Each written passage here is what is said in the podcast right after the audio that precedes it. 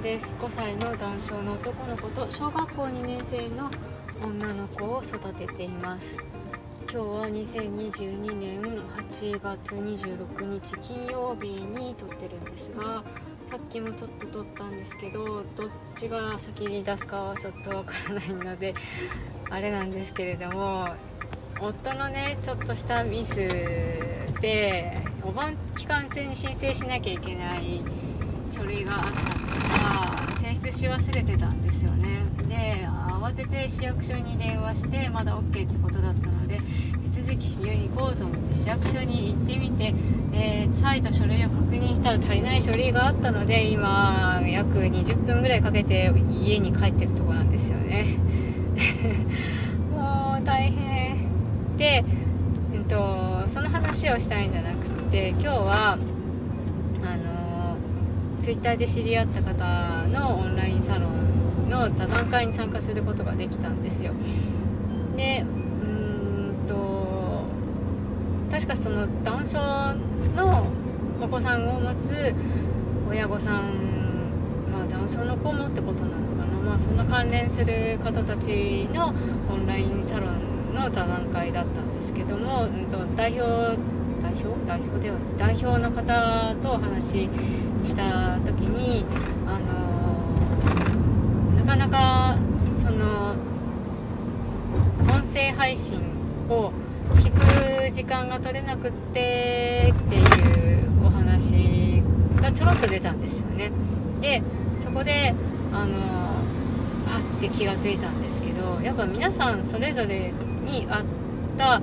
プラットフォームってあるんですよ。スタイフが、えー、その自分の生活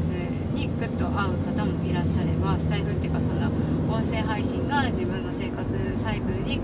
合う方もいらっしゃれば Twitter が合うって方もいらっしゃるし、うんと、インスタが合うって方もいらっしゃれば Facebook が合うって方もいらっしゃって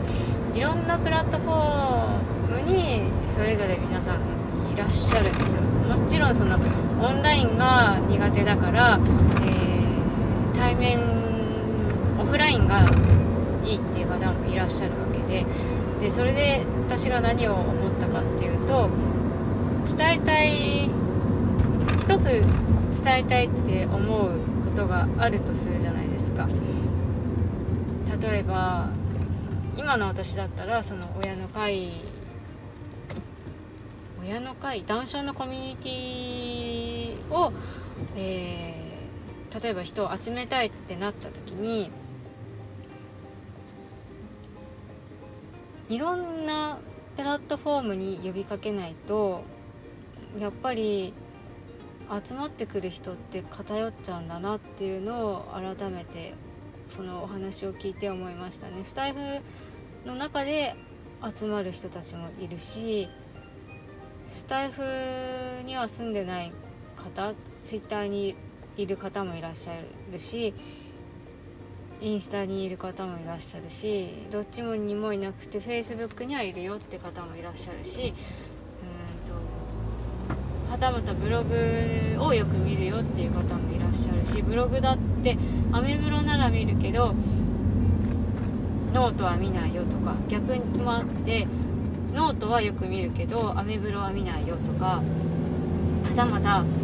ネットの中に転がってる情報は一切目にしないから、えっと、児童館とか病院とかの、えー、貼りそこで貼り出されてるポスターは目にするよっていう人もいらっしゃったり本当様々なんだなって思うので、えっ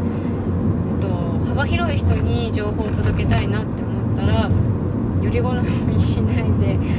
同じことをいろんなプラットフォームで伝えていく必要があるんだなっていうのをやっぱ改めて思いましたね。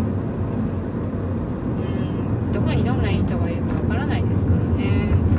本当にそう思いました。今パパッと思いついたので喋って忘れないようにしようと思って喋ってきました。えーと、最後までお聴きくださいましてありがとうございました。それではまた。